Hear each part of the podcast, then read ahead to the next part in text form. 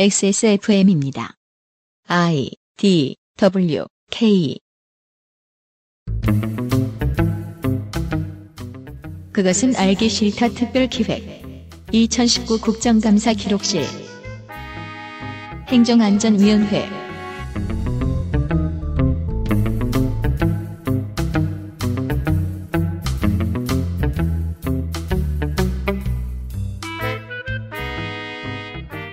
(2019년) 국정감사 기록실입니다 저는 위원장인 윤세민입니다 이거는 저는 국뽕을 가져도 된다고 봐요 음, 뭡니까? 어, 국민이 뽑은 대표가 고위 공직자나 심지어 대기업 총수까지 불러서 윽박을 지를 수 있는 자리가 전 세계에서 유일하게 연례형으로 열린다는 것. 그럼요. 네, 이거는 저희가 국뽕을 가져도 된다고 봅니다.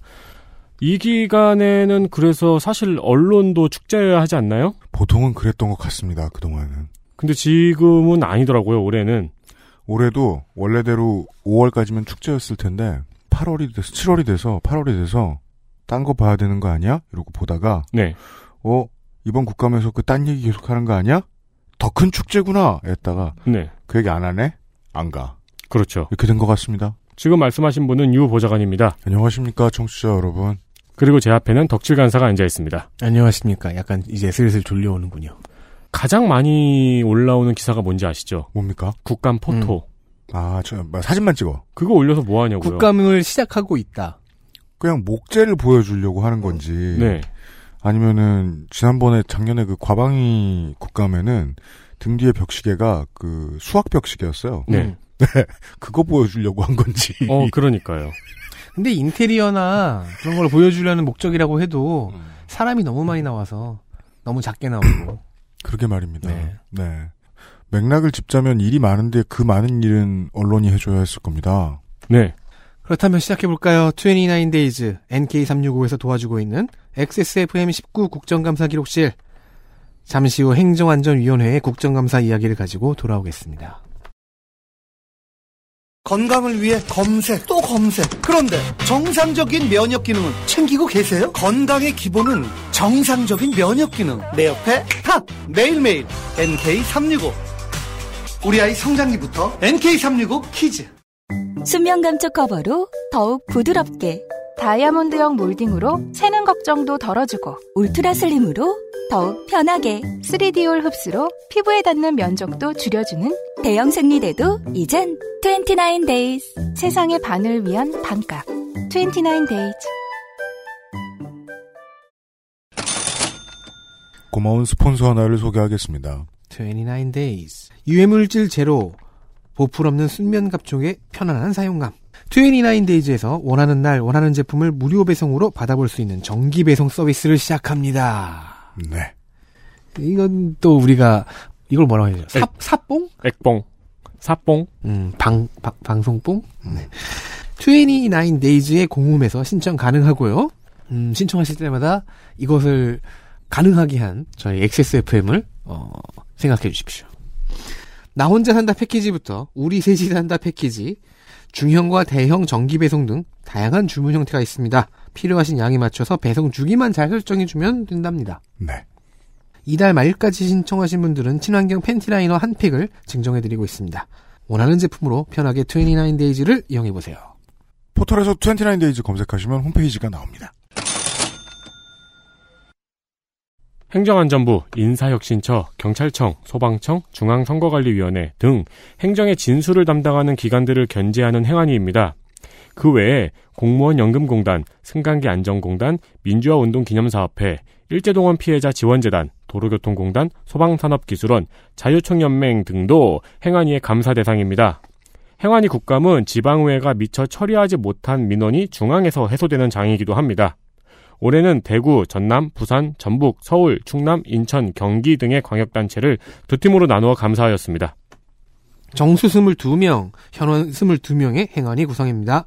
위원장 서울 광진갑 민주당 전혜숙, 민주당은 간사 서울 중구 성동구 갑 홍익표 등 10명, 한국당은 간사 울산 남구 갑 이채익 등 8명, 교섭단체인 바른미래당은 광주 광산 을의 권은희 의원 1명뿐이라 그가 간사입니다. 비교섭 구성이 3명으로 많습니다. 그 중에는 대구 달서구 병 조원진도 있고 경기 광명 을 이언주도 있습니다. scene stealer가 너무 많은 거는 영화의 질을 떨어뜨린다고 생각합니다. 네. 네. 진짜 씬이 없어. 그 둘이 싸우면은 또 그냥 둘을 주인공이구나 싶어도 되는데 그 둘은 또 안 싸우더라고요. 에일리언과 프레데터? 네. 네. 이슈들을 확인시켜 드리겠습니다. 이슈 하나. 경찰은 우리를 감시 중인가? 무소속 정인화.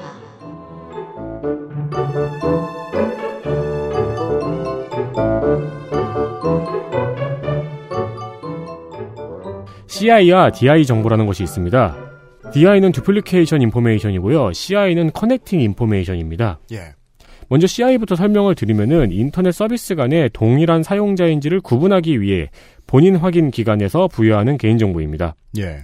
네이버는 한 사람의 아이디를 3개까지 만들 수 있어요. 아, 그렇군요. 네. 근데 내가 요즘엔 주민번호를 입력하지 않잖아요? 음. 그럼 과연 네이버는 내가 아이디를 몇 개 만들었는지 어떻게 알 수 있을까요? 그러게요.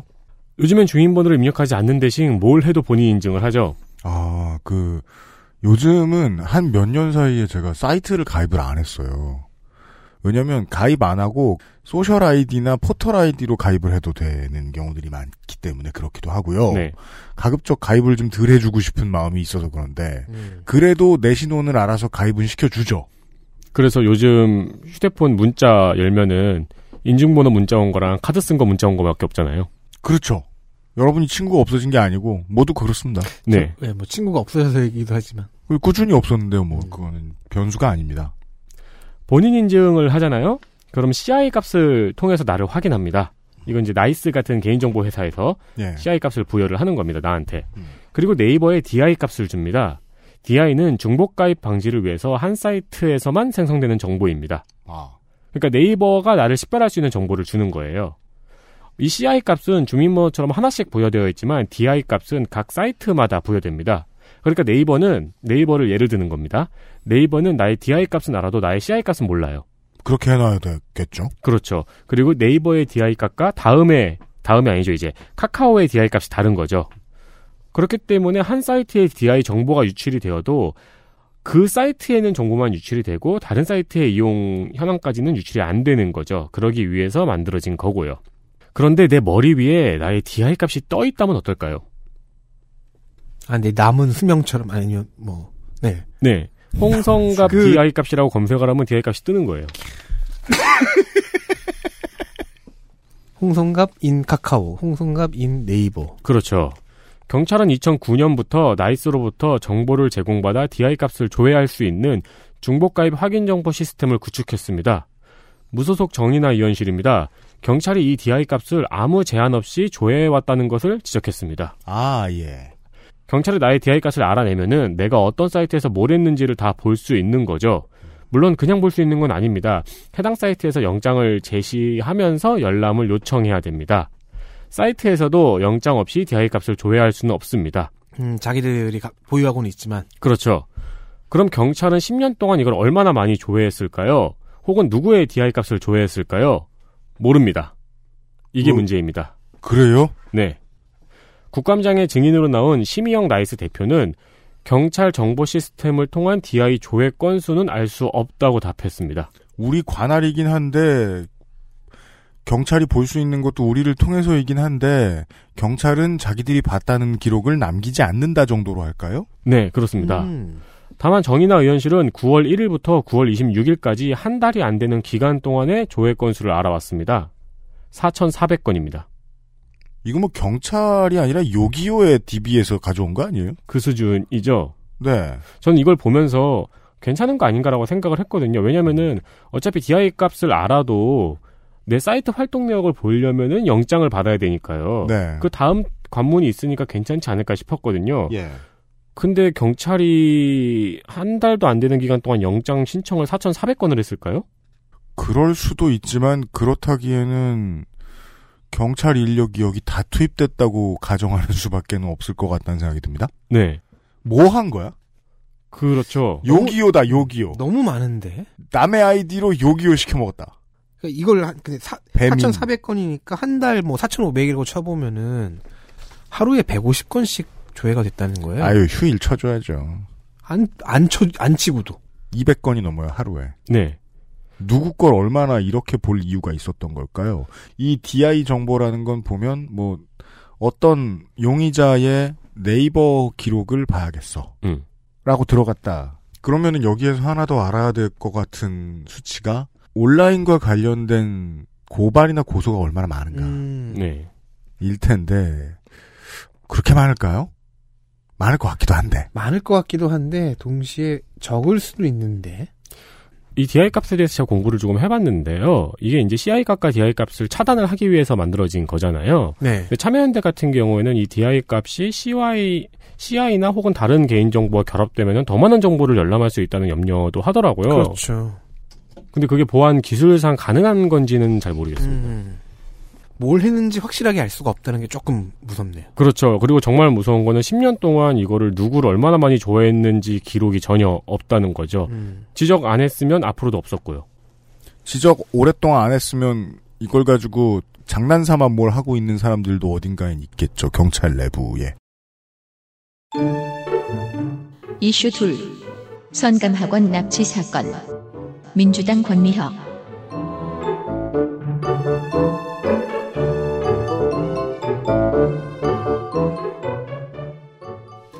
권미혁 의원이 기억해둬야 할 역사 하나를 발굴해내어 소개하겠습니다. 옛날 경기도에 있었던 선감학원이라는 소년원 이야기입니다. 선감학원은 1942년 일제강점기 때 안산 선감도에 세워졌습니다. 지금은 이 섬이 방조제를 만들면서 대부도와 연결돼서 육지화됐죠. 음, 네. 지금은 뭐 어디 조개구이집들이 있겠죠? 아니요, 경기창작센터 있고요. 그렇습니까? 조개구이집은 없습니까? 조개구이집까지는 확실해요? 모르겠는데 어, 바다 향기 수목원 들어와 있고요. 조개나 구워보고 하는 조개구이 소리니까? 싫어요? 아니 그렇진 않은데 2021년에는 여기 귀농에 대응되는 귀어 학교가 문을 열 예정입니다. 생선구이집은요. 안 가봤어요. 예, 안산 선감도 당시 제부도는 하면 무한 리필이죠. 인천은 거의 다 무한 리필이잖아요. 진지해집시다 여러분. 그 그런 곳에 그 중국 관광객들을 너무 많이 데려가면 안 되겠다. 대신에 이제 광어를 먼저 시키면 조개가 무한 리필되는 곳들이 있어요. 아 그래요? 그런 데는 괜찮습니다. 오 지금부터는 범죄 얘기예요. 언제까지 하나 볼라. 조개구이. 박정희가 얽혀 있어요. 네, 선, 선감학원은 1942년 네 있었는데 해방 후에도 이게 계승이 됐어요. 1982년까지 운영됐습니다. 그런데 여기 수용되는 소년들은 소년범조차 아니었습니다. 물론 일제시대 때는 뭐 독립운동을 살짝 했다든지 뭐 연계가 되어 있다든지 하는 소년들이었겠지만 군사 정권은 불량 행위를 하거나 불량 행위를 할 우려가 있다고 보이면 잡아가서 강제 수용했습니다. 불- 여기서의 불량 행위란 젊은 분들을 위해 설명드리면 남성인데 머리가 너무 길다. 어, 부츠컷 바지의 밑단이 너무 넓다. 그조차도 아니에요. 소년들이라고요. 어, 학교 뭐 사복을 그 학, 10대 초반. 학교에서 학생 주임에게 대들었다. 음. 등등의 요건이 갖춰지면 어, 라이커스 아일랜드 교도소 같은 곳으로 끌려갑니다. 그렇습니다. 자, 정책의 이름은 불황화 정화 정책이었습니다. 정화. 자, 일단 갱생시설이니까 교육이 있어야 되잖아요. 네. 어, 이 교육 프로그램은 일제시대에 거서 그대로 베껴왔습니다. 그런 거 없습니다. 농사와 자급자족을 배운다는 활동은 있었는데 이걸 강제노역이라고 부르면 됩니다. 그렇겠죠. 당연히 소년들은 탈출을 시도하죠. 하지만 당시에 이곳은 섬이었습니다. 탈출을 시도하다가 바다에 빠져 죽고 맞아서 죽고 영양실조로 죽어나갔습니다. 권미혁 의원실은 선감학원의 퇴원 아 대장, 그러니까 퇴원한 아이들의 대장을 분석했습니다. 총 4,691명의 삶이 그 안에 있었더군요. 4,691명 중에서 귀가 조치된 소년은 1,178명이었습니다. 언젠간 귀가해야 될 거 아닙니까? 갱생시설인데. 네. 근데 70% 넘게는 거기에 계속 살았다? 취업이 된 숫자가 413명. 그런데 사망이 24명으로 기록돼 있어요. 반면 우리가 가장 눈여겨봐야 할 숫자는 무단 이탈자입니다. 833명. 6분의 1에 달하는 수용자가 탈출한 수용소는 이미 수용소로서의 기능을 잃었다고 봐야 되죠. 음. 그리고 생존자들의 증언에 따르면 사망자 숫자 중에 대다수가 무단 이탈로 처리되었을 것으로 보입니다. 아, 아, 저는 보면서 근데 탈출이 쉬웠나라고 생각했거든요. 섬이었잖아요. 음. 바다로 탈출하려 했던 사람들이 익사했던 사례가 많다는 증언이 있습니다. 아까 그래 말씀드렸죠. 맞아서 죽은 사례, 영양실조로 죽은 사례. 선감학원에 들어간 소년들 중에서 대부분이 10대 초중반이었다고 합니다. 경찰에 붙잡혀온, 즉 그나마 소년범일 가능성이 있는 숫자는 10%인 209건밖에 되지 않습니다. 나머지는 단속반 혹은 다른 기관을 통해 들어왔습니다. 그리고 귀가 조치라고 했잖아요. 귀가 조치로 나갔다는 건 돌아갈 집과 가족이 있다는 얘기입니다. 그런 소년이 4분의 1이에요. 여기서 뭔가를 짐작할 수 있죠. 가족이 있는 소년이 총 73%인 1438건이었습니다. 가족이 있는데 잡아온 겁니다. 선감학원의 진상을 조사하고 피해를 회복하기 위해 움직이고 있는 정치인은 두 명입니다. 경기도 의회 안산 8선거구의 민주당 정의 원미정 의원과 국회의 권미혁 의원입니다. 지난 9월 19일 선감학원 피해 사건의 진상 규명 및 보상 등에 관한 법률안이 국회에 어, 권미혁 의원 대표 발의로 발의되었습니다. 여기까지 오는데 굉장히 오랜 시간이 걸렸습니다. 처음 시설이 세워진 걸로 따지면 한 세기가 넘은 거 아닌가 모르겠습니다. 처음 이 시설에 대해서 알려진 게 네. 일제 당시 선감원의 부원장의 아들이 이하라 히로미츠라는 분인데 네. 이분이 1989년에 팩션 소설을 하나 써요. 음. 아 선감도라는 제목의 이게 본인이 부원장의 아들로서 그 선감도의 실제 상황을 봤던 그 기억이 너무 괴로워서 본인이 성인이 된 후에 참여하기 위해서 쓴 소설이, 소설이에요. 문학 작품을 가장한 양심 선언이군요. 팩션이었습니다. 그리고 한국에 와서 그 위령비 세우는 것을 추진했는데요. 예. 이 사업은 계속해서 좌초가 됩니다. 보통 그런 자그마한 공간 하나 내달라고 했을 때에 노가 나오는 건 지방의회에서 노가 나와요. 그리고 안산시에서 이제 뭐, 뭐 그런 사람 없다 뭐 이런 식으로 나오기도 했고. 안산시의회나 경기도의회가 뭔가 막아섰을 가능성이 보입니다. 네, 90년대였으니까요. 그리고 이, 그, 그러나 이제 피해자들과 이하라 히로미츠 선생의 이제 노력이 결실을 맺어서 2000년에는 MBC에서 드라마 선감도를 방영했습니다. 이건 일제시대 당시의 선감도에 대한 이야기였어요. 아무래도 히로미츠 선생의 증언을 더 많이 들었을 테니까요. 결국 2014년에 위령비가 세워집니다. 이하라 히로미츠 선생도 그 자리에 있었는데 79세였습니다. 우리나라 이런 일 참 많은데 형제복지원 사건도 있고요. 네. 그리고 국정감사에서 이제 장애인 단체에서 비슷한 일이 있었던 90년대부터 강제노역을 당했던 이야기도 있었고 신기하게 해결 안 됩니다. 형제복지원의 범인은 뭐 부자로 살다가 죽었죠. 그리고 그- 지금은 그 자식들이 뭐 그 부를 이어받아 살고 있죠. 그렇습니다. 형제복지원 잘 알려진 형제복지원으로 이야기할 것 같으면 삼천교육대형이랄까요? 이러한 시스템이 만들어진 다음에 이 숫자를 채워야 할 이유가 관원들에게 생겨납니다. 잘못하고 다니는 애들이 없어? 더 잡아들여. 네. 그리고 형제복지원으로 넘어갈 것 같으면 형제복지원은 여기에 수, 수용되어 있는 원생의 숫자에 따라 지원이 결정됩니다. 네. 그래서 삼천교육대로 얘기할 것 같으면 관에 의한 관을 위한 강제 납치였다가 형제복지원으로 넘어가면 돈 벌려고 강제 납치하는 시설로 변화합니다. 그 당시의 시설들이 보통 다 이런 식으로 돌아갔지요. 네. 그리고 이런 피해자들은 그냥 인생이 망가졌잖아요. 네. 살아계시면 평생을 그때의 상처를 안고 살아가셔야 되잖아요. 이런 문제 해결은 진짜 100년이다. 라고 보면 되는데 권명혁 의원 발로 첫 발이 떼어진 수준이다. 이게 2010년대에 계속해서 보고가 되고 심지어 막 60년대 70년대 이런 때에도 이런 데가 있다더라 이런 기사가 나오고 이랬대요. 음. 음, 예. 근데 아직도 시작 단계군요. 그렇습니다. 안산시의회에서 정치를 하려고 생각했던 사람들이 좀 새겨들어야 할 문제일 것 같아요. 행안이 오면 이런 이야기들을 가끔 만날 수 있습니다. 도관이 있었죠. 그러고 보니까. 그렇죠. 네. 네. 소화기 이야기가 어, 소방 이야기가 많습니다. 저희들이 준비한 것 중에는 이슈 셋. 진화의 진화. 무소속 정인화.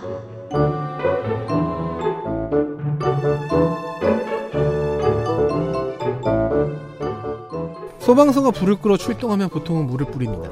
네. 우리가 많이 보죠. 아, 많이는 안 보나? 음, 어쨌든 사진을 찾으면 그- 그런 모습들을 많이 봅니다. 네. 물로 인해 꺼지지 않는 불이라도 뭐 이렇게 물을 대량으로 쏟아 부어서 산소 공급을 줄이고 뭐 그러면 불길이 줄어드니까요. 네. 정인화 의원은 어, 다른 패러다임을 제안했습니다. 일컬어서 뭐 신기술에 맞춰가자. 고전적인 물 분사 방식은 복합 건물이나 화학 제품 화재 이런 것의 경우에는 큰 효과가 없고 오히려 소방관의 부상 위험만 높인다. 가끔 그런 것도 보게 되죠. 어, 물을 아무리 쏟아부어도 잡히지 않는 불길. 네. 국보 1호가 그렇게 탔죠. 그렇죠. 음. 소화전이 근처에 없으면 시도도 오래 못합니다. 정인아 의원이 제안한 방식은 포소화 방식과 압축 공기 포소화 소화 방식입니다. 두 방식의 공통점은 화학물질을 이용한다는 데 있어요. 포소화 방식은 그 화재 시설의 SF라고도 불린다는데 전용 약품이 있어요. 그걸 이제 만들어서 물의 비율을 맞춰서 풀어둡니다. 그러니까 커다란 탱크가 필요하겠죠. 그럼 그 수용액을 분사하는 겁니다. 물 대신에. 네. 이게 이제 질식 소화라고 불러요. 그러니까 연소물의 산소를 차단하는 효과. 그리고 냉각 소화라고 합니다. 물에 의해서 이제 온도를 낮춰서 음. 푹 끄는 건데 이 두 가지 효과를 다 같이 갖고 있다는 거죠. 음. 압축 공기포는 그럼 뭐냐? 이거는 이제 또 일본은 1998년부터 도입했고 독일은 의무화시켰대요. 포소화 시설에서 쓰이는 것 같은 그런 약품이 또 있는데 그거를 이제 공기압을 통해서 거품의 형태로 쏘아보내는 겁니다. 아, 그건 본 적 있어요. 그렇게 해서 부를 거예요. 네. 이건 아마 질식 소화겠죠. 그 산소를 차단하는. 그래서 시설 파괴가 매우 적습니다. 다만 이 두 방식은 세심한 약품 관리가 필요합니다. 정문호 소방청장은 음, 좀 부정적이었어요. 비용 문제도 있다. 한 음. 1.6배 정도 더 든대요. 네. 특히 포음의 경우에는 거품의 경우에는 소방관의 건강 문제도 있다고 합니다. 그래서 반론 근거를 대긴 했는데 일단 전적인 도입은 어렵다. 공장 지역 등에 시범 설치하는 방안 정도는 수용해 보겠다라고 얘기를 했는데요. 정인화 의원은 이미 이 정도도 예상을 했나 봅니다. 복합 화재와 지하 화재 발생 우려 지역들 있죠. 거기에만 일단 우선 도입을 해보자라고 제안을 이미 했더군요. 이 약품을 쓰면 약품 관리하는 것도 중요하겠네요. 예, 그게 예. 제일 중요하다. 예, 할것 유, 같아요. 유효 기간도 있을 거고요. 그리고 탱크를 늘 둬야 되잖아요. 이 폼은 압축 분사식은 아예 그 전용 차량이 따로 있어요. 국가직으로 전환돼야 좀 더 수월하게 할 수 있는 방식이지 그렇죠. 않을까요? 거점 소방서마다 그 압축 분사식 차를 하나씩 또 대주고 네. 물탱크도 하나씩 대주고 뭐 그래야 되겠죠. 소방 얘기 많다고요? 이슈 넷 신우전자의 소화기 결함 민주당 김영호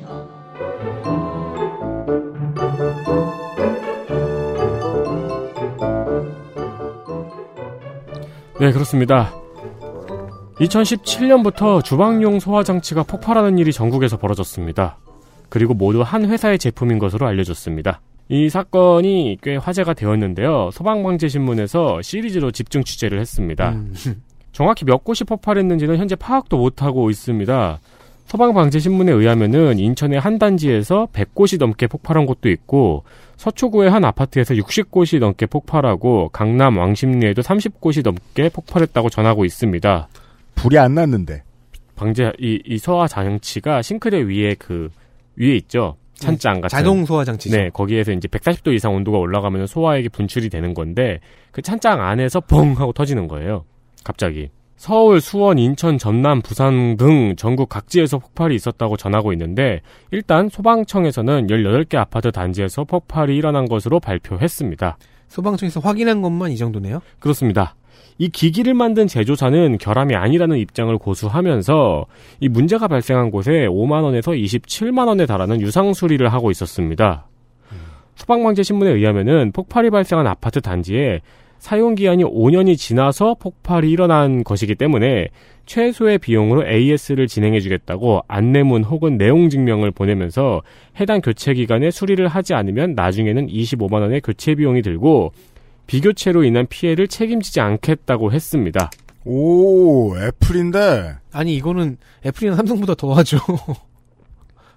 아니 생각해보면 사용기한은 5년이 지나서 폭발이 일어났다 했잖아요. 이건 그러면 소화기가 아니라 시한폭탄이죠. 5년짜리. 네. 네. 해당, 그니까 이 결함에 의해서, 결함에 이어서 AS 장사를 한 거죠. 5년이 지났다고 쳐요, 사용기한이.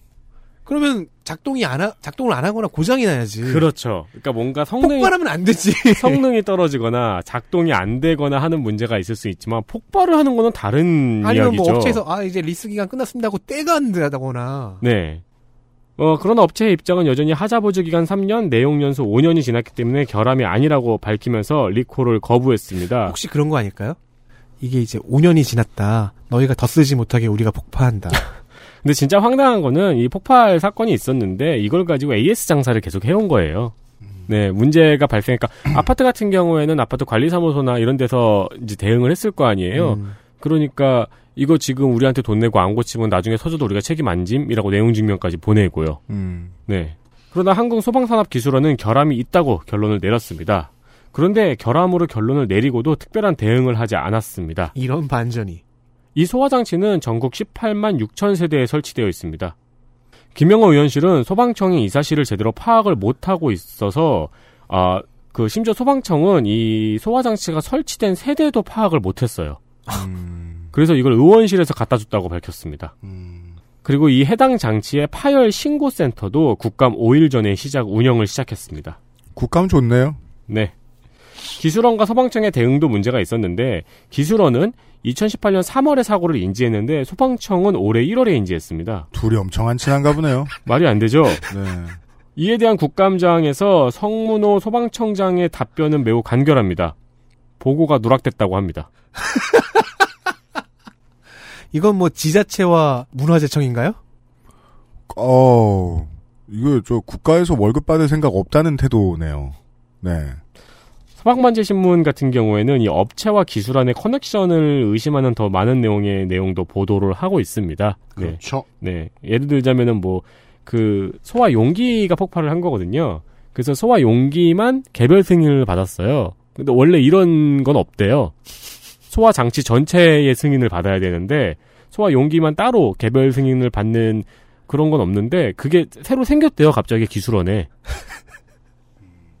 그 생긴 이유가 소방장비 제작 업체 조합에서 요청을 해가지고 생겼다고 하는데, 그 조합의 이사장이 이 제작 업체의 대표입니다.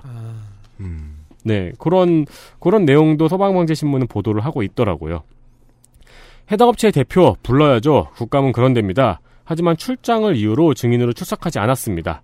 행안 예식을 알아봤습니다. 알아본 결과 증인 출석 통보 이후에 항공권을 끄는 것으로 나타났습니다. 자, 이진복 회장인가요? 이진복 아, 회장은 이진복 회장이 아니라 이기영 회장인가요? 하나도 안 무섭다는 얘기입니다. 하나도 안 무섭다는 얘기입니다. 자, 이게 얼마나 이상한 일인지를 몇 가지. 증인 출석 이거를 이진복 의원실에서 했거든요. 여기 등장한 국회의원들을 빼고 이제 감사를 해야 하는 국회의원들을 빼고 나타난 등장인물 중에서 맨정신 박힌 건 소방방재 신문밖에 없어요. 네. 나머지를 보면요, 이 업계의 생리를 좀 봐야 되는데 그 이러한 회사들은요 국가에 엄청나게 자세하게 관리받아야 하는 대상들입니다. 왜냐하면 보통 소화기를 만드는 회사들은 이런 것들을 만듭니다. 가스 차단 차단 장치, 가스 경보기, 그리고 나아가서는 거기에 연구비를 더 들이면 안전과 관련된 홈 네트워크를 연구합니다. 네. 이런 건 절대로 개별로 팔지 않습니다. 그렇죠. 지자체나 소방청에 스- 승인을 받아야 되죠. 그리고 나면 엄청난 물량으로 건설사와 계약합니다. 네. 그래서 국가의 허락을 받아서 엄청나게 많은 물량을 뽑아내야 하는 회사들입니다. 이런 가정 관련된 안전장치, 소방방재장치 이런 것들을 만드는 회사들은요.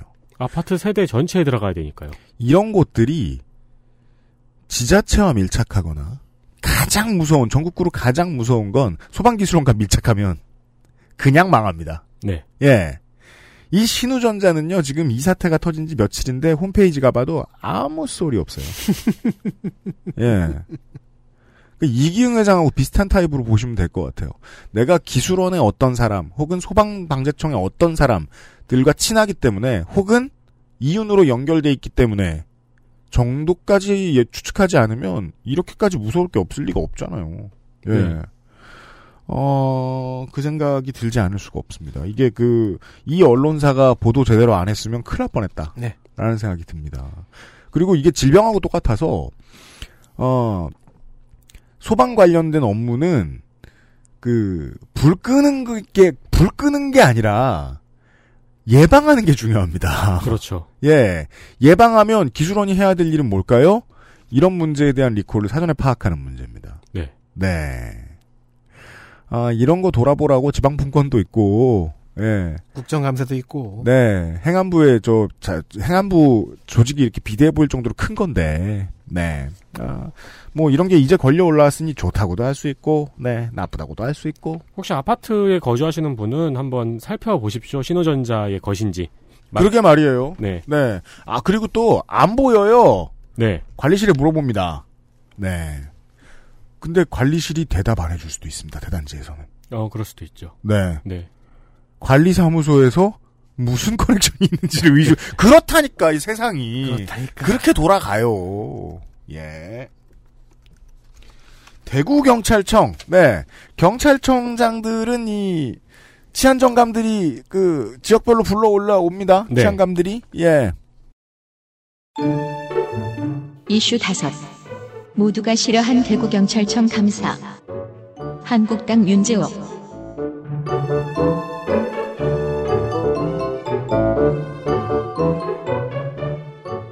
원래 대구 경찰청 국감은 뭐 2년만 열리는 거예요. 여긴 2년마다 가니까. 뭐 일반적인 청문회 방식으로 진행될 예정이었습니다. 그런데 어, 대구 경찰청 감사를 이틀 남겨둔 8일 대구 달서 을에 윤재옥 의원이 여야 여야 간사들을 불러서 요청을 했습니다. 뭘 어떻게 강력한 요구를 한 것인지 대구 경찰청 국감이 현장 방문과 보고 형식으로 바뀌어 버렸습니다. 현장을 가야 되겠다. 우리가 꼭. 아니죠. 이 현장 방문은 많이 보셨잖아요. 그냥 웃으면서 돌아보고 오잖아요. 뭐 원래 그래요? 네, 청문회 안 하잖아요. 어 맞아요. 네, 질의가 없어요. 네. 그냥 앉아서 일단 브리핑을 듣고 이동하는 거예요. 근데 그런 나들이를 왜 굳이 가자고 주장했을까요? 윤재옥 윤재옥 의원은 경찰 출신입니다. 대구에서 겨- 경찰 생활을 했고요. 대구 경찰청 차장까지 올라갔고 경북지방 경찰청장도 지내본 사람입니다. 음. 자, 송 송민헌 대구 경찰청장은 어, 뭘 브리핑했을까요? 대구의 미제 사건 중 가장 유명한 개구리 소년 사건의 수사 브리핑을 했습니다. 아 그래요? 그 다음에 시연과 견학으로 국감을 채울 예정이었습니다. 네. 행복했죠. 음. 하지만 브리핑을 들으러 앉아 있었던 의원들은 부글부글 끓고 있었습니다. 왜죠? 윤지혁 의원을 제외한 다른 의원들이 다 이제 한마디를 하기 시작했는데 제일 처음 의사진행 발언을 신청한 사람은 어, 놀랍지만 음. 이현주 의원이었습니다. 이현주 의원도 직업 국회의원이에요. 네, 네. 너무 놀라면 안 돼요. 않아요. 네. 대구의 집창촌인 자갈마당 여기를 개발하는 과정에서 어, 성매매 업주와 조폭과 경찰의 유착 의혹이 나왔습니다. 이걸 준비해 왔는데 왜 현장 시찰로 바뀌었냐는 불만이었어요. 아, 다 캐놨는데 왜 지금 도시락 싸들고 소풍 나왔냐? 이틀 전에 아, 당신들끼리 짝짝꿍해서. 윤재옥 의원을 스나이핑한 걸 수도 있겠고요. 네. 그리고 역시 놀랍지만 두 번째로 조원진 의원도 같은 말을 했습니다. 둘은 친해질 수 있어요. 네. 조, 아, 우리 대구 경찰청이 2년 만에 왔다. 음. 자갈마당 유착도 있지만 그 외에도 여러 가지가 있다. 음. 개구리 소년 하나로 이거를 뭐 정치적으로 이용해서 하나 묻어 다른 거 묻어버리는 거 좋지 않다. 아, 조원진 의원실도 이현주 의원실도 대구 경찰청 2년 만에 그 감사하는데 뭔가 석연치 않은 부분들 자기들이 보기에는 이제 금광을 좀 캤나 보네요. 한두 가지씩 네. 잡고 있던 거죠. 이건 좀 신기하네요. 조원진 의원은 같은 달서잖아요. 네. 바로 옆이잖아요. 아, 그래서 제가 그 말씀을 드린 거죠. 윤재옥은 경찰 출신이에요. 와. 그 이런 말을 하더라고요. 이런 건 대구에도 좋지 않다. 사실 금년에 대구 경찰청은 온갖 구설수에 시달렸습니다. 아까 조원진 의원이 많이 있다고 했잖아요. 일단 뭐 자갈마당 있습니다. 자갈마당 개발 과정에서 있었던 유착을 그 일부이기도 했던 포주들이 견디다 견디다 못해. 그러니까 이, 그 커넥션에서 포주들이 제일 아래였어요. 네. 제일 착취당하는 입장이었어요. 그걸 견디다 못해서 공론화시킨 게 일부에 불과합니다. 이런 게 중요하죠. 올 이게 지금 요 몇 년 사이에 지금 많이 터져 나오고 있어요. 이게 이제 어, 집창촌 재개발이 90년대에 이야기 될 때는 단지 집창촌이 없어져야 한다는 이유가 제일 강했어요. 근데 2000년대, 2010년대 들어오면서 넓은 빈 땅 시내 한복판 음. 이라는 것이 훨씬 중요해졌어요. 음. 그러면서 파워 게임의, 확- 파워 게임의 순서가 바뀝니다. 원래 포주 중에 제일 센 사람이 최고. 그 다음에 그가 장부를 들고 있었던 주변의 경찰들. 이 바로 그 밑에서 그 떡고물도 먹고, 그 다음에 힘든 일들도 민원들도 해결해주고, 그런 정도. 이게 권력 관계가 이랬어요. 그랬는데, 지금은 재개발 조합장, 음, 그렇구나. 용역 그리고. 지역에 돈 제일 많아서 용역 깡패도 다룰 수 있고 땅도 제일 많은 사람. 음. 지역 유지가 넘버원으로 바뀌었어요. 집창촌의 문제는 여기서 시작돼요. 지금 2010년대에서는. 그러다 보니까 포주들이 건달 출신들이 하면 하란 대로 다 해야 될 일이 너무 많이 늘어났어요. 그래서 건달들 중에 인권 운동을 하게 되는 사람이 나옵니다. 음. 이래서 이런 아이러니가 생깁니다. 그래서 이현주 의원은 이 얘기를 하고 싶었어요. 왜 그 포주들은 포주들도 그 커넥션의 일부였는데 왜 그들은 처벌하지 않느냐, 수사하지 않느냐, 뭐 그런 거였는데 어쨌든 어, 다른 것도 있습니다. 윤창호법의 강화, 뭐 보통 2차 윤창호법이라고 불렀죠. 그 강화가 있은 지 두 달도 되지 않은 지난 7월 경찰관 두 명이 음주 단속에 연달아 걸렸습니다. 이것도 일부입니다. 같은 그 경찰이 음주 단속에 걸린다는 건 얼마나 대단한 거냐면요. 아 이게 어떻게 말씀드려야 될까요? 보통 경찰이면 그 누구보다도 오늘 밤이나 오늘 아침에 음주 단속한다는 걸 아는 사람들입니다. 그죠. 근데 그러니까 내가 걸리려고 마셨다는 게 아니라요. 그만큼 교통계는 쳐다도 안 볼 만큼 많이 마셨던 많이 마셔본 사람들이라는 겁니다.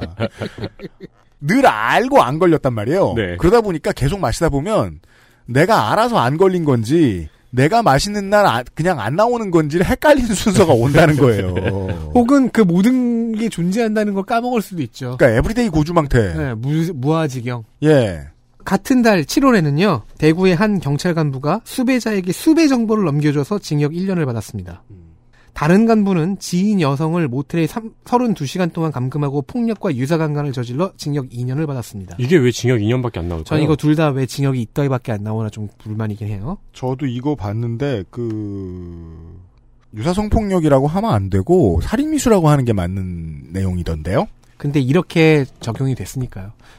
이게 좀 심각하긴 하죠. 뭐 예를 들어서 32시간을 감금하고 폭력을 저질러 그 자행했다면 이건 중감금이잖아요. 네. 네, 우리는 선거 데이터 센터를 해봤어요. 이렇게 중차대한 사례 말고 평범한 비위 행위도 꾸준했습니다.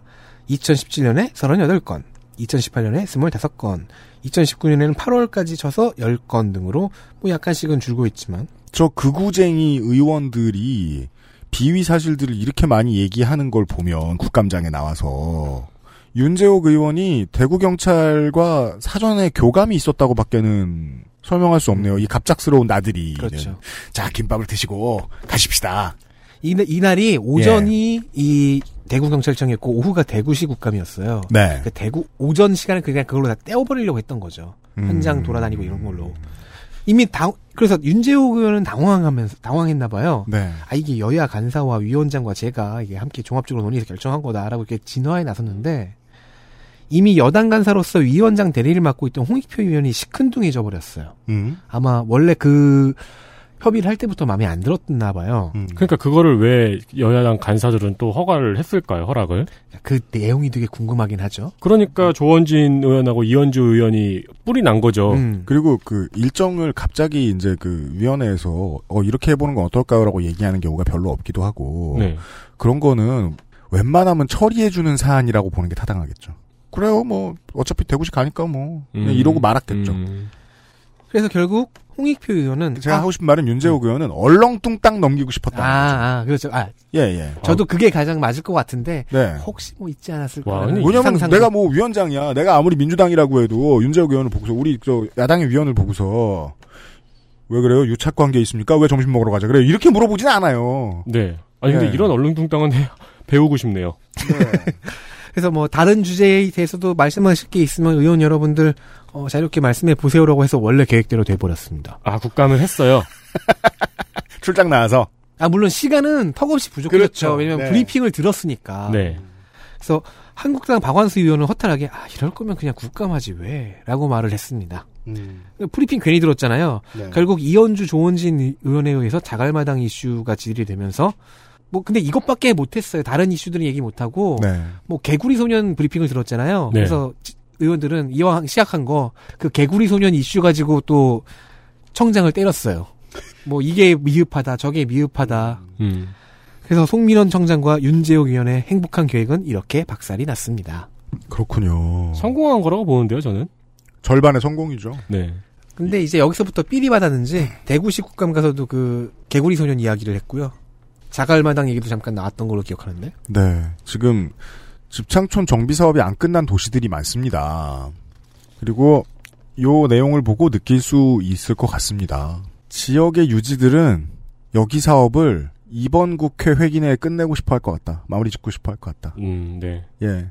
내년에 새 국회의원들 들어왔을 때 다시 손 쓸 일 있기를 원하지 않을 것 같다. 이 윤재욱 의원이 이게 얼렁뚱땅 넘어가려고 하는 걸 보니까 보이네요. 이게. 근데 이러고 나면은 제가 말씀드린 대로 뭐 돈은 매우 부차적인 문제입니다만 어, 시내 한복판의 마지막 빈 땅의 삐까뻔쩍한 재개발 이 어떤 어떤 동네 유지들의 마음대로 끝나게 될 거예요. 예. 음. 음, 알겠습니다. 네, 아, 마지막 이슈는 아, 선거 관련된 얘기입니다. 이슈 6. 선거와 검열. 한국당 이진복, 안상수, 김성태.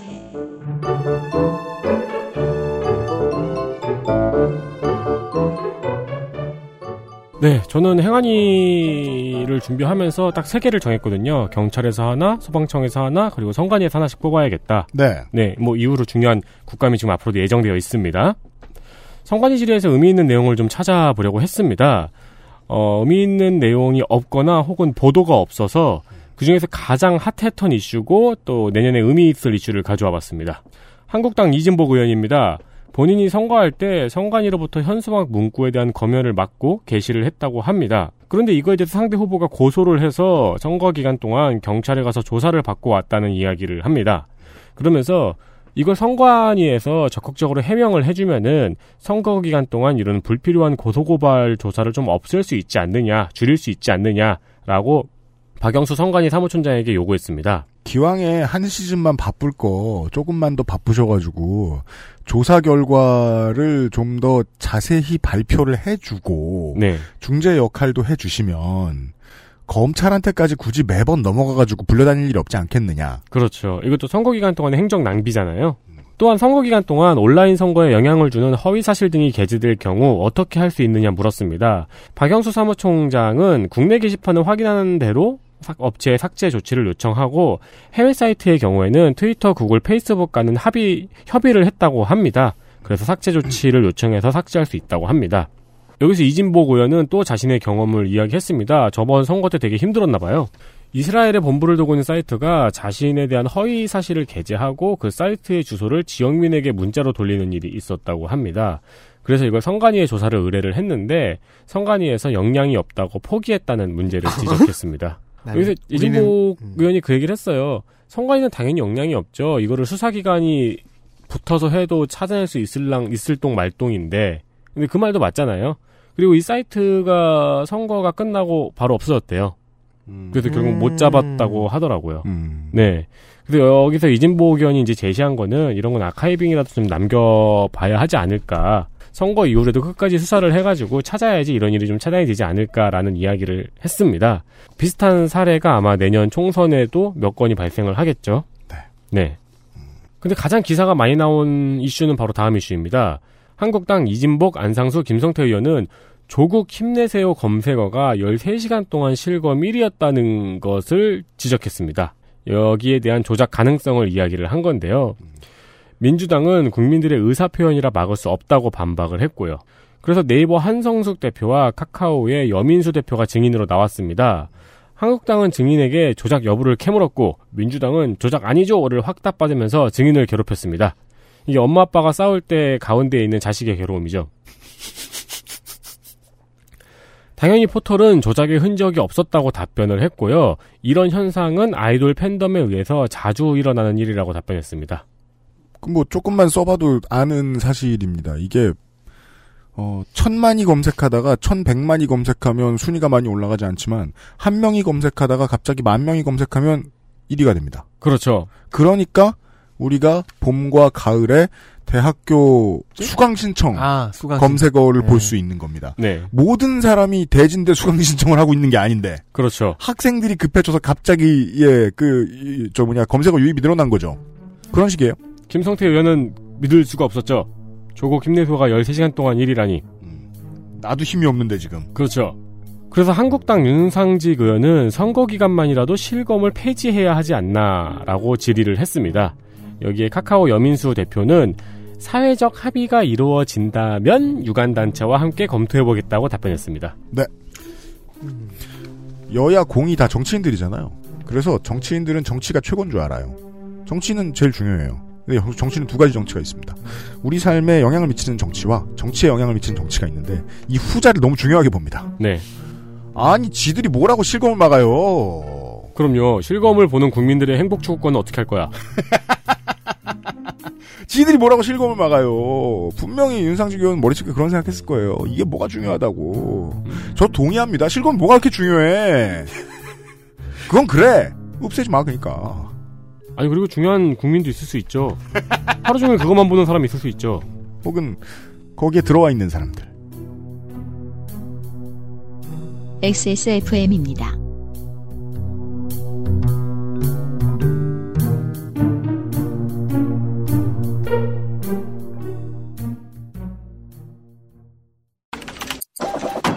아무리 바쁘고 힘들어도 하나만은 꼭 기억하세요. 건강의 기본은 정상적인 면역 기능. NK365. 내 옆에 탁! 매일매일 NK365.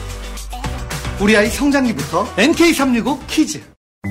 쓰는 사람에 따라 느낌이 다르니까 마음에 들지 않는다면 100% 환불. 29데이즈니까 가능합니다. 생필품 중에 생필품. 고객 한 분이 구매할 때마다 하루를 기부하는 생리대. 29데이즈니까 가능합니다. 소비자의 이야기를 듣는 사람들의 삶을 살피는 세상의 반을 위한 반값 생리대. 29데이즈. 광고를 듣고 돌아왔습니다. XSFM 그것은 알기 싫다 특별기획 2019 국정감사 기록실 행안위 시간. 네. 장면들이 많은데 어, 위원회 구성상 그럴 줄 알았습니다. 여기에는 우리 조원진 의원이 있기 때문에 저희가 다른 위원회에서 했던 것처럼 아 웃긴 장면 어딨어라고 이렇게 찾아 헤매지 않아도 됩니다. 공화당 간판 주자, 네. 공화당 원내대표. 네. 그럼 물론 공화당은 그런 거 없습니다만. 네. 아까 전전에 어, 두 극우 의원분께서 분들께서 어, 모처럼 평범한 일을 하- 해내신 걸 봤잖아요. 국회의원 하는 일. 네. 그 업무를 해낸 걸 보- 봤지 않습니까? 우리가 기대하는 업무를 한 것을 봐야죠. 그거는 제가 이제 국감 방송 준비를 하기 전부터 기사가 뜨자마자 스크랩을 해놨던 소식입니다. 보시죠. 어, 한 개 더 있어요. 저기 법사위에. 법사위는 좀 길 겁니다, 방송이. 장면 하나. 버튼 눌린 조원진. 이번 국감 3대 욕설 의원 중에 한 명입니다. 이분은 나올 것 같았죠. 음.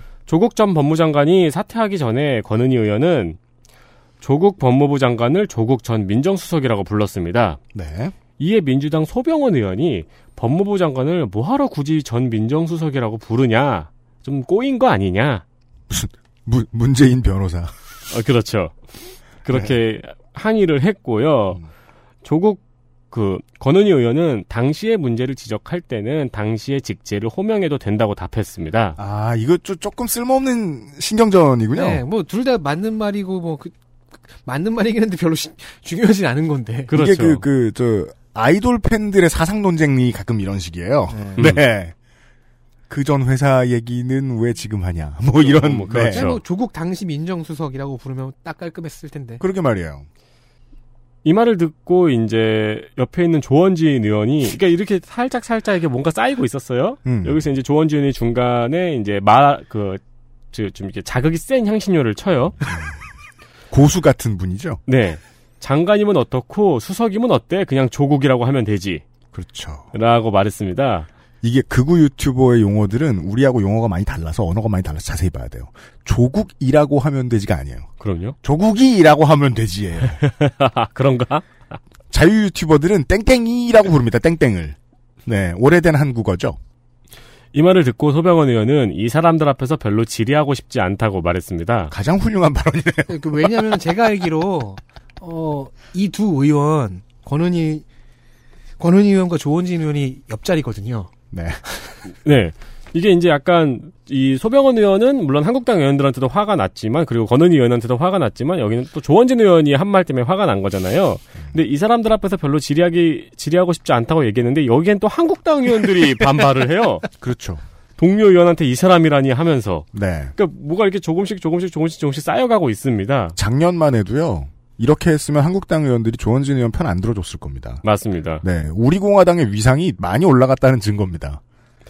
이에 이재정 민주당 의원은 박근혜 대통령이 탄핵당했을 때 같이 탄핵됐어야 됐을 의원이 한두 명이 아니다라고 발언을 했습니다. 그렇죠. 싸움을 받아주기로 결심한 거죠. 그렇습니다. 이제 네. 음식이 거의 다 끓었어요. 그러자 탄핵이라는 말에 조원진 의원의 버튼이 눌렸습니다. 그렇습니다. 그리고 cherry on top. 마지막 대미를 장식했습니다. 네. 갑자기 야, 너 뭐라고 얘기했어? 라면서 버럭 소리를 질렀습니다. 어, 반말 나왔습니다. 그렇습니다. 네. 이거를 그 음성을 잘 들어보시면은 네. 조원진 의원이 계속 소리를 지르는 와중에 뒤에서 의- 이재정 의원이 엄청 침착하게 의원님 야가 뭡니까? 너가 뭡니까? 아, 이재정 의원은 그 순간에 자신의 압승을 확인했군요. 그렇죠. 아싸, 저거 했다. 이- 그러니까 모든 게 되게 위험한 초대네요. 네. 그 단어를 말하느냐 게임. 응. 네. 근데 사실 이건 둘 다 이긴 거예요.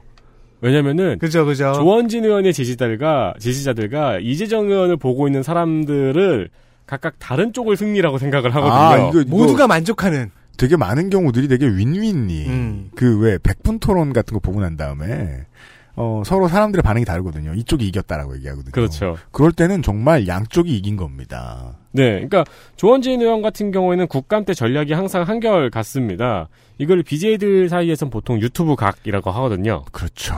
돈 벌리는 포인트를 잘 안다. 네. 그래서 조원진 얘기가 많습니다. 저희들도. 장면 둘.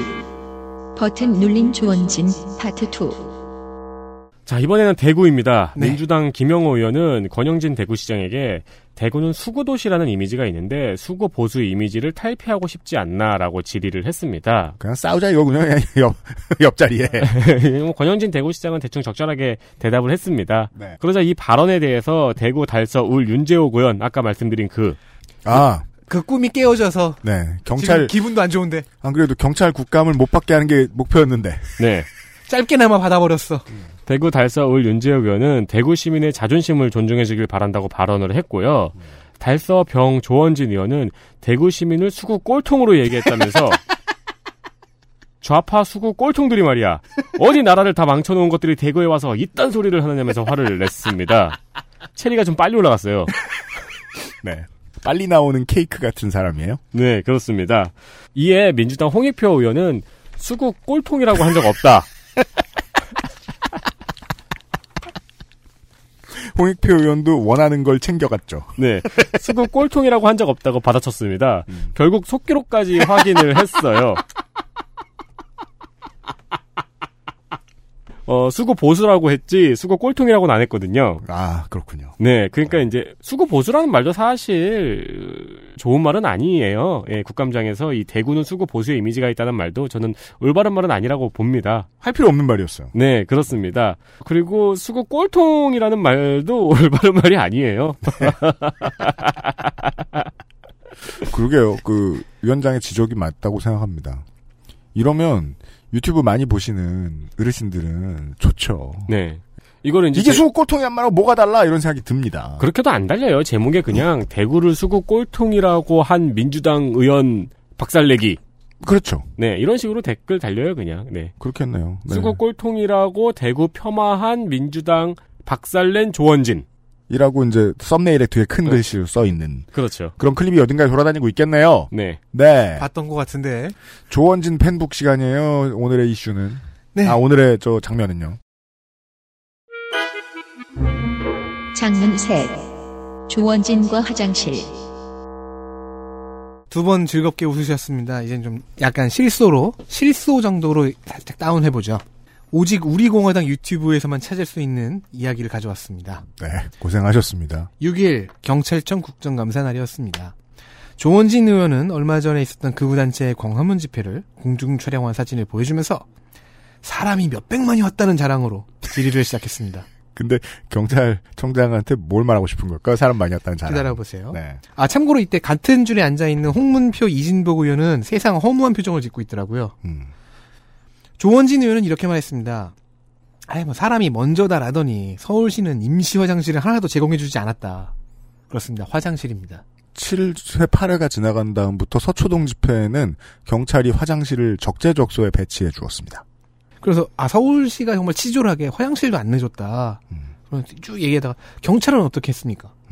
그러자 민감용 청장은 매우 당황해서, 이런 말이 나올 줄은 몰랐던 거예요. 이런 질문이 나올 줄은. 국감을 준비하기 전에 그 의원실이 치사하게 굴 때가 있어요.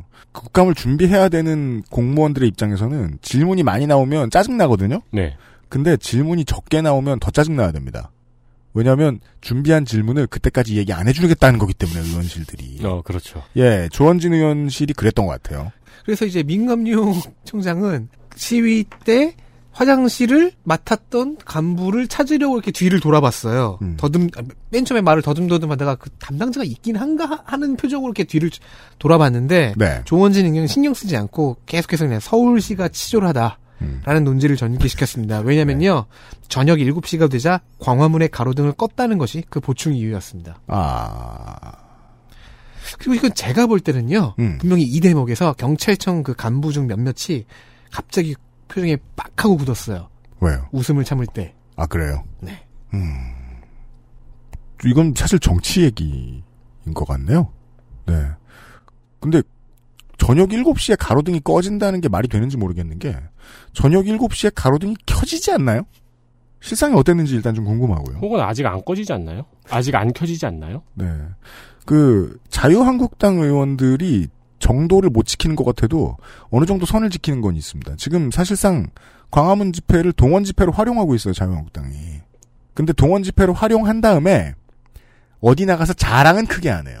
음. 그건 우리 공화당 조원진 의원이 다 떠맡고 있는 것 같아요. 예. 저는 이 가로등이 꺼졌다는 얘기가 이쪽에서 이 구역에서 음. 전기를 너무 많이 써서 그렇지 않나? 뭐 한 번에 글쎄오시다. 가능한 예. 이야기거든요. 음, 모르겠습니다. 네. 아무튼 조원진 의원은 그 시간 날 때마다 예, 저희가 그 광화문 집회에 대한 공치사를 스스로에게 돌리려고 하고 있군요. 그렇다면 뭐 만약에 내부를 깊숙이 안다면 조원진 의원이 어, 새터민들은 왜 폭력 시위에 동원됐나를 질문해보면 좋겠네요. 조원진 의원한테. 네. 그거 좀 걱정스러운 장면이었거든요. 그러니까 폭력이 나와서 걱정도 있지만 왜 저 사람들이 저기에 동원되었는가? 가장 걱정스러웠거든요. 뭐 조원진 의원만큼 의원주 이연주 의원도 뭐 기대했던 모습을 보여주었습니다. 기대했던 모습 보죠. 장면 넷. 제로 페이는 사회주의.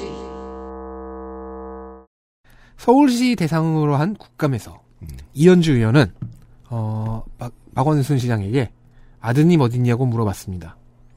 박주신 씨. 뭐 알리바바 어딨냐보다는 뭐 근데 그것도 그러면 안 되죠. 뭐, 뭐, 자연인의 네, 시장은, 위치를 박 시장은 뭐 다 끝난 얘기를 왜 하냐 뭐 이러다가 네. 이렇게 이렇게 공방이 오가다가 어, 이현주 의원은 갑자기 제로페이를 이야기했습니다. 음. 다른 야당 의원들과 박원순 시장이 제로페이 놓고 공방을 벌이긴 했어요. 음. 뭐 주로 이거 실패 아니냐 아니다 카카오페이처럼 시간이 필요한 거다 시기 공방이었습니다. 음. 그리고 이현주 의원은 좀 더 본질적인 부분을 보기로 했습니다.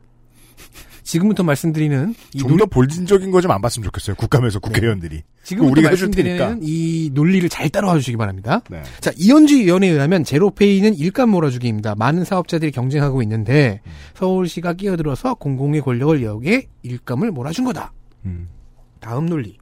사회주의가 왜 망했는가? 응? 직접 뛰어들며 찌- 아, 국가가 직접 뛰어들어서 시장이 죽어버린 것이다. 당당하게 NBA를 대신해서 네. 어, 중국 가서 그런 말 좀 하셨으면 좋겠습니다. 그리고 이런 비유를 네. 댔습니다. 음. 예를 들어 복지관에서 꽃꽂이를 가르쳐주면 민간 학원이 경쟁에서 다 망한다. 복지관에서 꽃꽂이 가르쳐 주잖아요. 네. 그리고 민간에서 나와서 가르쳐줘요. 네. 그러니까요. 아 그리고 민간 학원이 소화하는 그 수요를 다 복지관에서 가져갈 수는 없잖아요. 네. 네.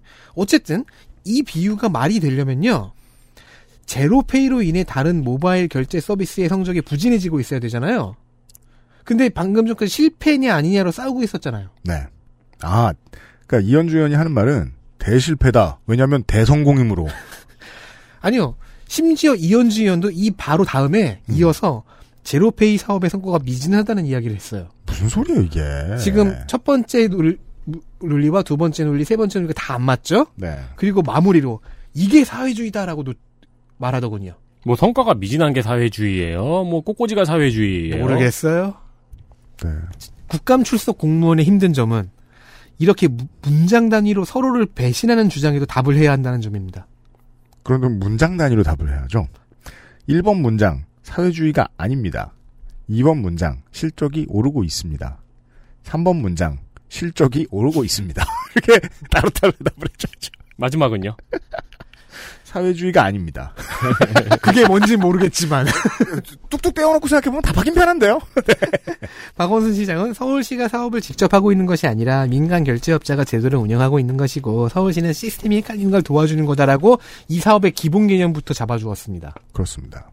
그러니까 민간 기업에 수주를 주고 어, 홍보나 다른 정무적인 것들을 서울시가 하고 음. 이런 패턴이죠. 아 그리고요 그 제로페이 때문에 어 무슨 페이코, 카카오, 네이버 이런 데 망하기는 좀 어려운 게요. 그 저희들도 일단 저 소득공제가 좀 세니까 제로페이를 XS몰에 도입해 보려고 제가 좀 찾아봤거든요. 근데 작은 가게들이 작은 온라인 몰들이 하기에는 좀 쉽지가 않아요. 저한테는 그랬어요. 저 제 저희 플랫폼 가지고는 어 다른 카드 업체를 망하게 하긴 어려울 겁니다. 최소한 그건 아주 어려울 겁니다. 장면 다섯. 멀어져가는 자유총연맹. 새마을운동중앙협회 회 하고 네. 그 자유총연맹이 국가가 관리해야 하는 기관이라는 걸 모르는 분들이 많아요. 무슨 자유 유튜버 연합 같은 건 줄 아세요?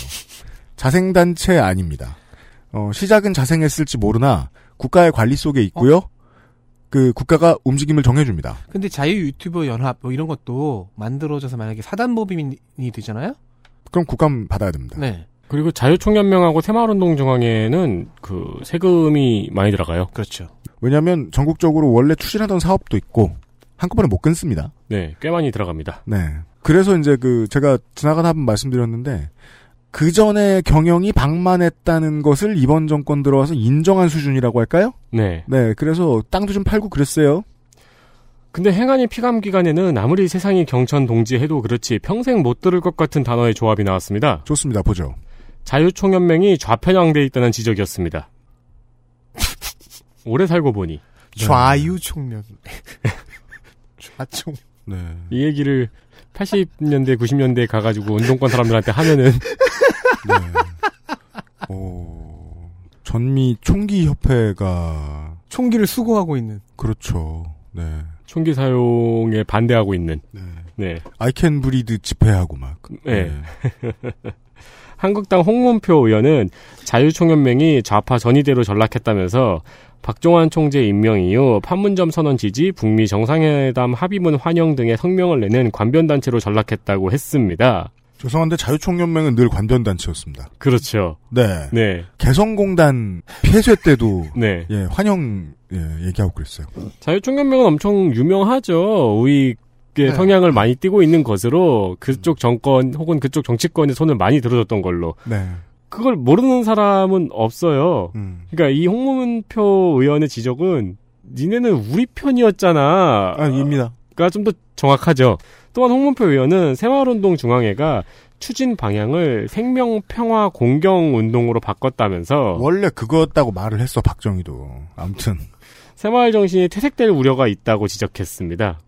새마을 운동의 정수라는 건 결국은 그 국민 총동원의 생활화였기 때문에 네. 네 그게 바뀌었다라는 게 홍문종 의원은 못내 아쉽고 마음이 짠한 거죠. 이게 이번 행정부가 그 전에 관변 단체로 쓰였던 우익 단체들을 어떻게 쓰고 있는지를 만천하에 보여줍니다. 그렇죠. 청취자 여러분들도 궁금하셨다면 이렇게 쓰이고 있습니다. 왜? 아예 없애거나 홀대할 수도 있어요. 실제로 없애는 것에 준한 홀대를 받고 있어요. 그래서 살려고 열심히 하는 것도 있어요. 그러면은 왜 굳이 잔인하지만 이렇게 얘기해 봅시다. 왜 숨통을 안 끊어냈느냐? 행정부의 입장에서요. 어르신들 정치 조직이 아예 없어지는 건 너무 부담스럽죠. 옳은 것도 아니고요. 네. 그렇게 쓰고 있습니다, 지금. 네. 네. 좋은 장면 보셨습니다. 마지막으로는 경찰 얘기인 것 같죠? 장면 여섯. 아주 잦은 출장. 이슈에 넣을까 장면에 넣을까 고민하다가 결국 여기 여기로 온 이야기입니다. 아 그만큼 나쁘지 않은 질이었어요. 이진복 의원실은 경찰청 본청과 지방청의 출장 내역을 요구해서 받았습니다. 그러자 감동이 묻어나는 숫자들이 보였네요. 경찰청 본청만 좀 보겠습니다. 약 1,200여 명이 근무합니다. 출장 횟수는 꽤 많네요. 2016년에 5,162건, 2017년에 5,234건, 2018년에 6,820건. 근데- 들어갑니다.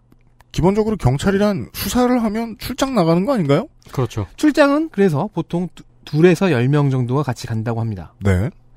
그럼 연간 만 명 정도가 출장을 나가죠? 예. 여비 집행액은 한, 한 해에 한 17, 8억 정도 쓰이는데요. 네. 공무원 여비 규정에 따르면 관내 출장은 4시간 이상일 경우 2만 원, 4시간 이하일 경우 1만 원을 지급합니다. 네. 자, 기준이, 되, 기준이 되는 4시간을 기억해 두죠. 경찰청 본청 안에서 안으로 출장을 간 횟수가 25건입니다. 그걸 저- 출장이라고 해요? 경찰청이 에버랜드입니까? 그렇게 넓어요? 그거 괜찮은 해석이네요. 그건 무슨 저, 저 잠실역에서 그 매직 아일랜드 갔는데 출장 갔다 왔다고 얘기하는 것 같은. 그 중에는 5시간짜리 출장도 있었습니다. 네. 결제 받으러 가는데 두 명이 4시간 30분 출장을 끄는 것도 있었네요. 아, 우리 사무실에서 뭐 총장 총장이라는 말이 이게 저 저 빅뱅 때문에 그 총장님실 갔다 오는데 음. 낮은 포복으로 갑니까? 아니죠. 그 총장 청장님이 박찬호 선수인 거죠. 아. 결제를 맡으러 온 이 저 경사들을 보니 94년 LA 시절이 떠올라가지고 이 말씀 저 말씀 하셨다. 네. 이진복 의원은 어, 사무실 밖으로 나가면 출장인가라고 해석해 보았습니다. 그 외에 시무식 물품을 구입하겠다고 3명이 4시간 출장을 나가더니 이케아 갔나요? 이틀 후엔 같은 사람들 2명이 9시간을 출장 나갔습니다. 조립, 이거는- 조립도 했나요? 이거는 저는 근데 개인적으로 시무식 물품 어디서 팔았는지 알 것 같아요. 뭐요? 사우나에서 팔았죠. 시무식엔 식혜가 많이 필요합니다. 구운 계란하고. 그 이진복 의원은 뭐 시무식을 공연으로 했냐 이벤트 공연으로 했냐 했지만 저는 아마도 이제 시무식 물품을 구하기 위한 대모험을 떠났던 게 아닌가. 그렇죠. 네, 시무식 raid 갈 파티 모집합니다. 영화와 코스트, 코스트코 같구만. 영화화 혹은 게임화 판권은 경찰청에 있겠습니다. 어, 매주 4시간씩 사무실 물품을 구입하러 출장 가는 사람도 발견되었습니다. 그러니까 근처 사우나에서 사무실 물품을 되게 잘 팔고 있는 거예요, 지금. 딱 4시간 사우나 각이잖아. 아, 그, 오피스 디포 아래층이 사우나하고, 뭐, 그럴 수 있습니다. 그렇죠. 네. 사이에 뭐 뚫려 있고 음. 주재관 면접을 보러 가는 것도 5시간 출장. 그래서 내가 경찰들이 많이 가는 오피스 디포에 갔어. 근데 나 빼고 다 찜질방 옷 입고 있는 거야. 그래서 이게 무슨 상황일까 자세히 생각해 보니까 밑에 찜질방으로 바로 연결돼 있고 이렇게 다 식혜 들고 있고 그럴 때 그 오피스 디포로 연결되는 문 안쪽에 그거 써 있잖아요. 뭐요? 알몸으로 출입 금지. 어 그럼 여기에 누군가 알몸으로 출입한다는 거야 이런 생각이 드는데 주로 경찰인 거죠 그 사람들은 주재관 면접을 보러 가는 것도 5시간 출장, 봉사 활동도 출장, 교육받으러 가는 것도 출장 처리된 사례가 있었습니다. 이진복 의원은 힘 있는 부서에 있는 사람들이 집중적으로 출장을 갔다고 분석했네요. 좋네요. 한국당 양반이고 이진복 의원은 또 오래된 친박입니다. 어, 엄행부 경선 당시에도 박근혜 쪽에 있었어요. 즉 이쪽의 정치인들이 좀 해소해줘야 되는 문제인데 이쪽의 정치인들이 가장 많이 가로막고 있는 문제이기도 하죠. 공무원들 월급을 못 올리게 합니다. 음. 절대로. 그래서 힘 있는 부서 위주로 이렇게 출장 여비를 많이 찍었다는 이유는 뭘까요? 어, 모두가 월급은 조금 받고 있다는 얘기 아닐까요? 전 그렇게밖에 생각이 안 들어요. 음, 그럴 수도 있겠네요. 만 원, 이만 원은 음. 왜 탐해야 하느냐. 노동 강도와 사회적 지위에 비해 그렇죠. 짬이나 돼가지고 왜 이런 치졸한, 그, 소매치기 하고 있어야 되느냐, 경찰들이. 이유는 간단하지 않을까요? 네. 지금의 보수야당이 이걸 막고 있기 때문은 아닐까요? 공무원들에 대한 제대로 된 처우? 경찰이든 소방관이든 누구든 간에요. 네. 어, 그렇다고 봅니다. 행안위의 엘리트 플레이어들 보시죠.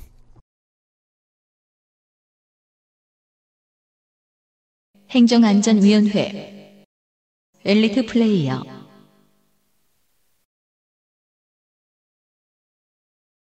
더불어민주당 비례 권미혁 의원입니다. 네. 금년에도 이슈의 폭이 넓었고 어, 고른 이슈는 그 자체로 중요한 의미를 갖고 있었습니다. 그렇군요. 행안위에서 강점을 보여주는 의원들이 대부분 디테일을 잘 챙겨요. 네. 세심해요. 음. 근데 권미혁 의원은 그쪽에서 특히 강력하지요. 그 이슈에 꼽으려다가 아쉽게 탈락한 질의들이 많았습니다. 그렇습니까? 네. 소방관 심혈관 질환이 굉장히 높아요. 음. 근데 검진에 그게 빠져 있다는 문제. 네. 그리고 난청에 대해서 업무상 질병을 인정하려고 요청을 했는데 소방청에서 거부했고 음. 나중에 대법원에서 인정을 받은 그렇군요. 사례 등 숨어있는 문제점을 잘 찾았습니다. 알겠습니다. 권미혁 의원 있고요. 그리고 무소속 전남 광양 곡성 구례 정인아 의원입니다. 네. 유독 여당과 야당이 다툼이 많았던 상임이었습니다. 네. 그런 와중에 묵묵한 질의를 어, 묵묵히 준비한 질의를 했습니다. 네. 대한신당 의원들 주로 이렇게 일하더군요. 그렇습니다. 수도권 과밀화, DI 정보 조회, 시간 선택제 등 필요한 문제 제기들을 많이 했습니다. 그 시각의 전환도 자유롭고 어, 데이터를 읽는 것도 잘합니다. 그리고 데이터를 분석함에 있어서 딱히 놓치는 게 없어 보여요. 대안을 내놓을 때도 어, 반론을 어느 정도 고려한 상태에서 어떤 반론이 들어올 것이다. 그것까지 포용해서 상대를 설득하려는 태도와 어, 그 정도까지 내다보는 해안, 해안이라고 해야 할까, 계산이라고 해야 할까요? 그런 네. 것들도 있더군요. 어, 공무원 출신 국회의원들 일 잘하는 것처럼 보이기가 쉽지가 않습니다. 제 기억에 의하면. 네. 정인아 의원 평생 공무원 유닛이죠. 예. 어, 끝으로 한 사람이 더 있군요. 민주당 제주 제주시 갑 강창일 의원입니다. 국정감사에서 화를 내도 나긋한 강창일 의원의 말투는 기억에 남습니다. 제가 아는 한 제주도 말투가 꼭 나긋나긋하진 않아요. 네, 네. 근데 강창일 의원은 그런가 봐요. 네 강창일 의원의 말투는 특이합니다. 작년 국정감사에서 조원진 의원과의 싸움은 음. 굉장히 독특한 오디오 자료입니다. 뭐 방언조사 연구? 아니 그건 아닌데 네. 막 어, 화를 내는 건데 음. 부드럽네. 어, 가끔 말실수도 하지만 소방공무원과 경찰의 봉급이 낮다고 질의하면서 순직과 공상률을 비교하고 지금 여당 의원들은 이걸 해야 돼요. 네. 네. 그리고 서울시의 청년수당 지급에 실수가 있었다는 것을 지적하면서 서울시의 행정실수이지 청년들의 부정수급이 아니라는 지적은 나긋나긋 정확합니다. 전 강창일 의원 말투 듣고 있으면 그냥 사실 저 좀 티피컬한 아재 연사밖에 안 들긴 하는데 저도요. 네. 어, 짬에 비하면 일을 열심히 한 모양이군요. 그렇습니다. 네. 여기서 제가 말하는 짬이란 짬이 안 될수록 짬이 더 될수록 일을 안 하는 성향을 이야기하는데 네, 벌써 사선 의원입니다. 네. 일 열심히 했나 보군요. 그 막 의원들 싸울 때마다 이 국감 때마다 강창일 의원이 항상 그런 역할을 하는데 우리 의원님들 정말 부끄럽습니다. 말을 하는 담당입니다. 이렇게 행안위 엘리트 플레이어들까지 보셨습니다. 20대 마지막 국정, 어, 마지막 행안위 국감에 대한 이야기였습니다. 어, 저희들은 좀 쉬러 가고요. 다음 주에, 쉰다고? 네, 주 4일 또 일하러 갑니다. 일하러 가고요. 예, 녹음은 일이 아닙니다, 저희들한테는. 녹음은 오히려 쉽죠. 어, 다음 주에는 주 4일, 지금 가만있자. 9시간 남아있죠? 네, 만나 뵙도록 하겠습니다. 국정감사, 19 국정감사 기록실 계속해서 들어주셔서 감사합니다. 다음 주 이 시간에 인사드리겠습니다. 안녕히 계십시오. 안녕히 계십시오. XSFM입니다. I D W K